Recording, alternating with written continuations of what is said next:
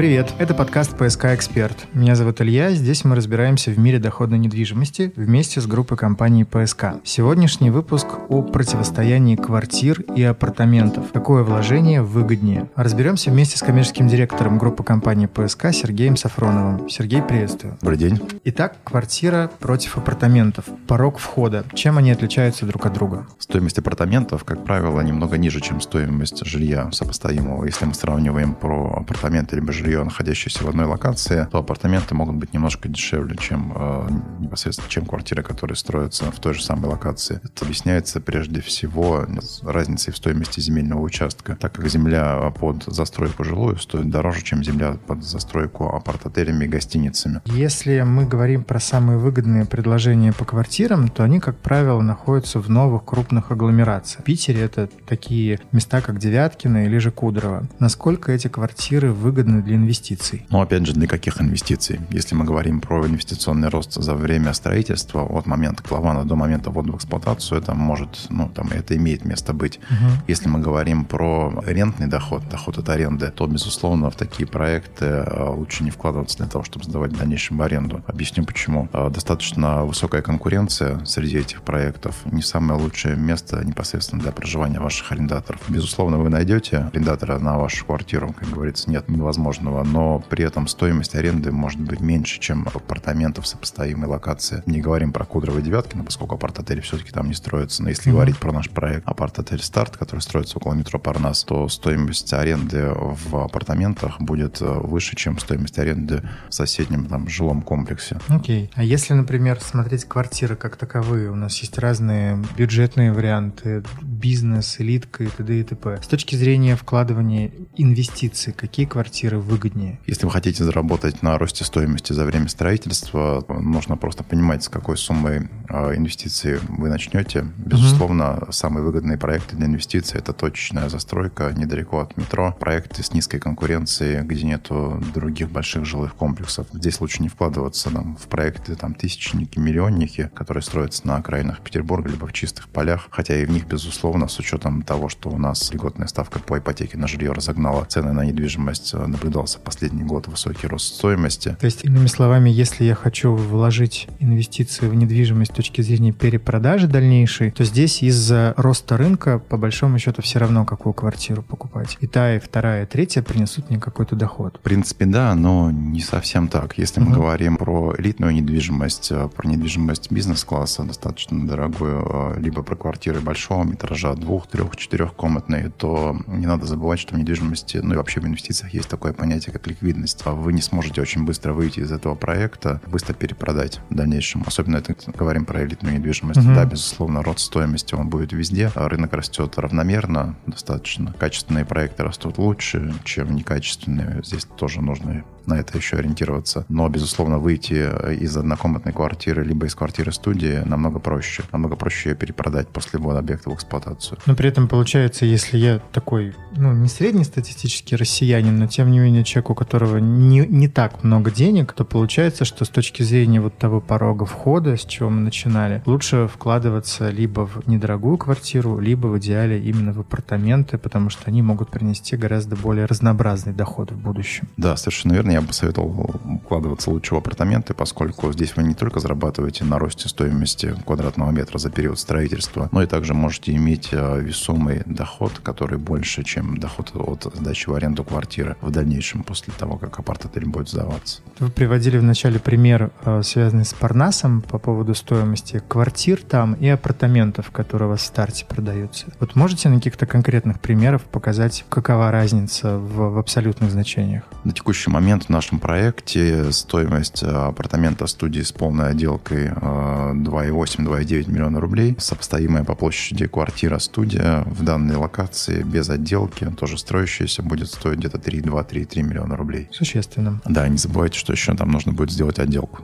Группа компаний ПСК представляет проект «ПСК Эксперт» про умные инвестиции в недвижимость. Отделка. Вот здесь интересней. Что нужно учесть в отделке и мебелировке квартиры или же апартаментов, которые покупаются под сдачу? Ну, в первую очередь нужно учесть качество отделочных материалов, качество а, материалов мебели, которые вы будете устанавливать в своей квартире либо в апартаменте. Но в апартаменте все это сделать намного проще. Во-первых, а, апартаменты именно заточены под дальнейшую сдачу в аренду. Это современный ремонт, современная отделка. Во-вторых, апарт-отели, как правило, комплектуются комплектами мебели и техники. Допустим, в своем проекте «Старт» около метро Парнас а, мы выбрали компанию, которая будет осуществлять мебелировку в нашем проекте. Данная компания занимается мебелировкой таких крупных гостиничных сетей, как Marriott, достаточно известных. И данная мебель, она существенно отличается по своим потребительским характеристикам от мебели, которую вы можете купить в обычном мебельном магазине. То есть это мебель с определенной степенью износостойкости, с, с определенными гарантиями по своей долговечности. И она ориентирована именно на ее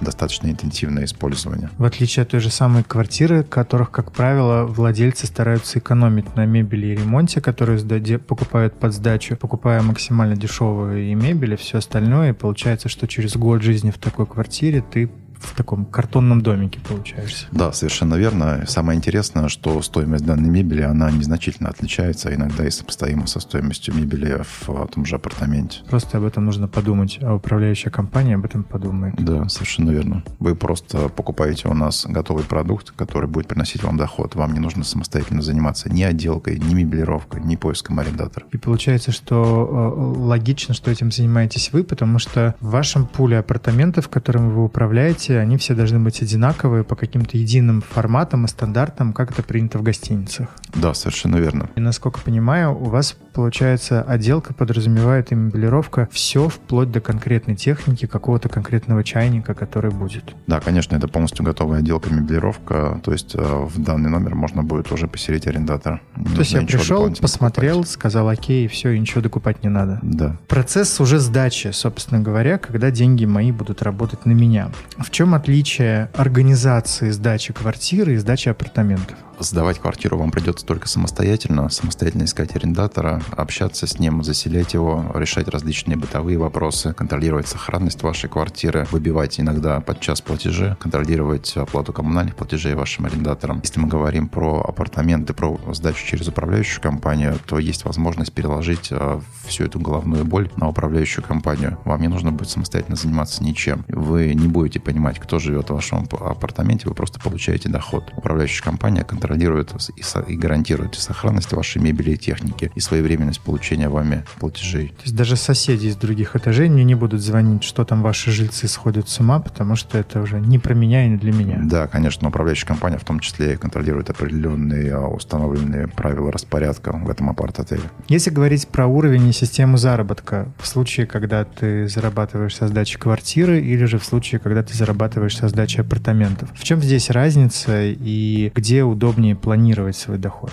Повторюсь, разница в том, что вам придется в первом случае с квартирами заниматься всем этим самостоятельно. В случае с управляющей компанией этим занимается управляющая компания. Очень большое отличие между сдачей э, самостоятельно через управляющую компанию заключается в том, что через управляющая компания в состоянии дотянуться до тех э, категорий арендаторов потенциальных, которые вы самостоятельно никогда не сможете привлечь. Большой пол составляют корпоративные клиенты и туристические группы. Угу. Это все те арендаторы, для которых требуется полная система отчетности, и им удобнее по принципу одного окна взаимодействовать с юридическим лицом, который дает им полный комплект документов, обеспечивает заселение туристических групп, либо большого пола сотрудников. Мне как инвестору, кстати, краткосрочные э, жильцы выгоднее, они платят дороже, чем те, которые в долгосрок снимают? Да, конечно, краткосрочная аренда выгоднее для вас, но есть такое понятие, как э, туристические сезоны, высокие mm-hmm. и низкие. Конечно, апарт-отели, они ориентированы на максимальный доход для собственника, ну и, собственно, для себя. Чем больше получает собственник, тем больше получает управляющая компания доходности с этого апартамента. В отличие от квартиры, которая есть единая система, вот ты идешь, и дай бог он будет долго и счастливо снимать по той цене, которая снимает, но получается на круг, наверное, денег с квартиры зарабатываешь меньше, потому что нет ни сезонности здесь, ни вот этой вот разницы между краткосрочным и долгосрочным. Да, все так. Помимо этого, там не надо забывать, что управляющая компания может очень хорошо комбинировать краткосрочную и долгосрочную сдачу в жилье. У вас такой возможности нет, либо если она есть, то это это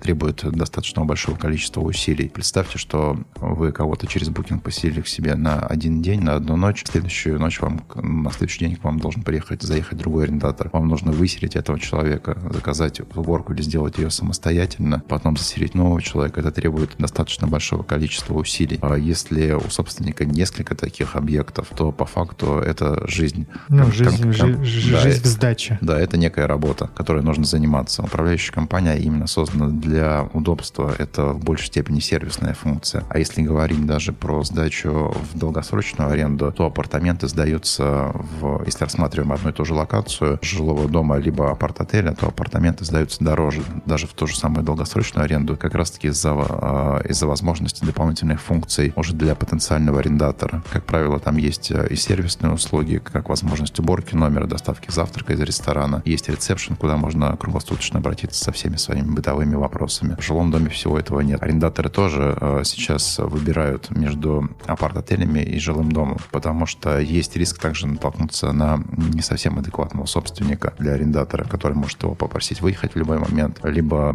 излишне там, часто контролировать. Получается, что если я покупаю квартиру для инвестиций, я обретаю работу и определенные обязанности, которые у меня существуют. Если я покупаю э, апартаменты, то я ничегошеньки не делаю, и это как раз тот самый вид пассивного дохода, который есть, и я просто наслаждаюсь и считаю денежку. Да, это пассивный современный доход. А, кстати, возвращаясь тогда, если мы говорим о деньгах, самый такой, пожалуй, важный вопрос. Я слышал разные абсолютно версии. Все-таки через сколько лет плюс-минус, понимаю, что вопрос очень сложный, и тем не менее эти вложения могут отбиться, и я начну физически зарабатывать. Порядок. Если не брать в расчет капитализацию самого объекта, то средний срок окупаемости апартамента будет у вас составлять где-то от 9 до 11 лет. Угу. Если мы говорим про средний срок окупаемости квартиры, от сдачи ее в аренду, то срок может приближаться по текущим ценам на квартиры и, арен... и арендным ставкам где-то порядка там к 20 годам. Почувствуйте разницу. Спасибо. Это был уже третий выпуск подкаста «ПСК Эксперт». С каждым разом нам становится все понятнее и прозрачнее, что называется, рынок апартаментов. Разбирайтесь в недвижимости вместе с нами и группой компании «ПСК». Отдельное спасибо, Сергей, за э, информацию. Я спасибо. psk-info.ru – это сайт самой вкусной недвижимости Петербурга. Если у вас возникли вопросы по поводу апарт-отеля «Старт», его пространство в интернете startspb.house. Спасибо за внимание и ждем четвертый выпуск. Всем удачи. До свидания.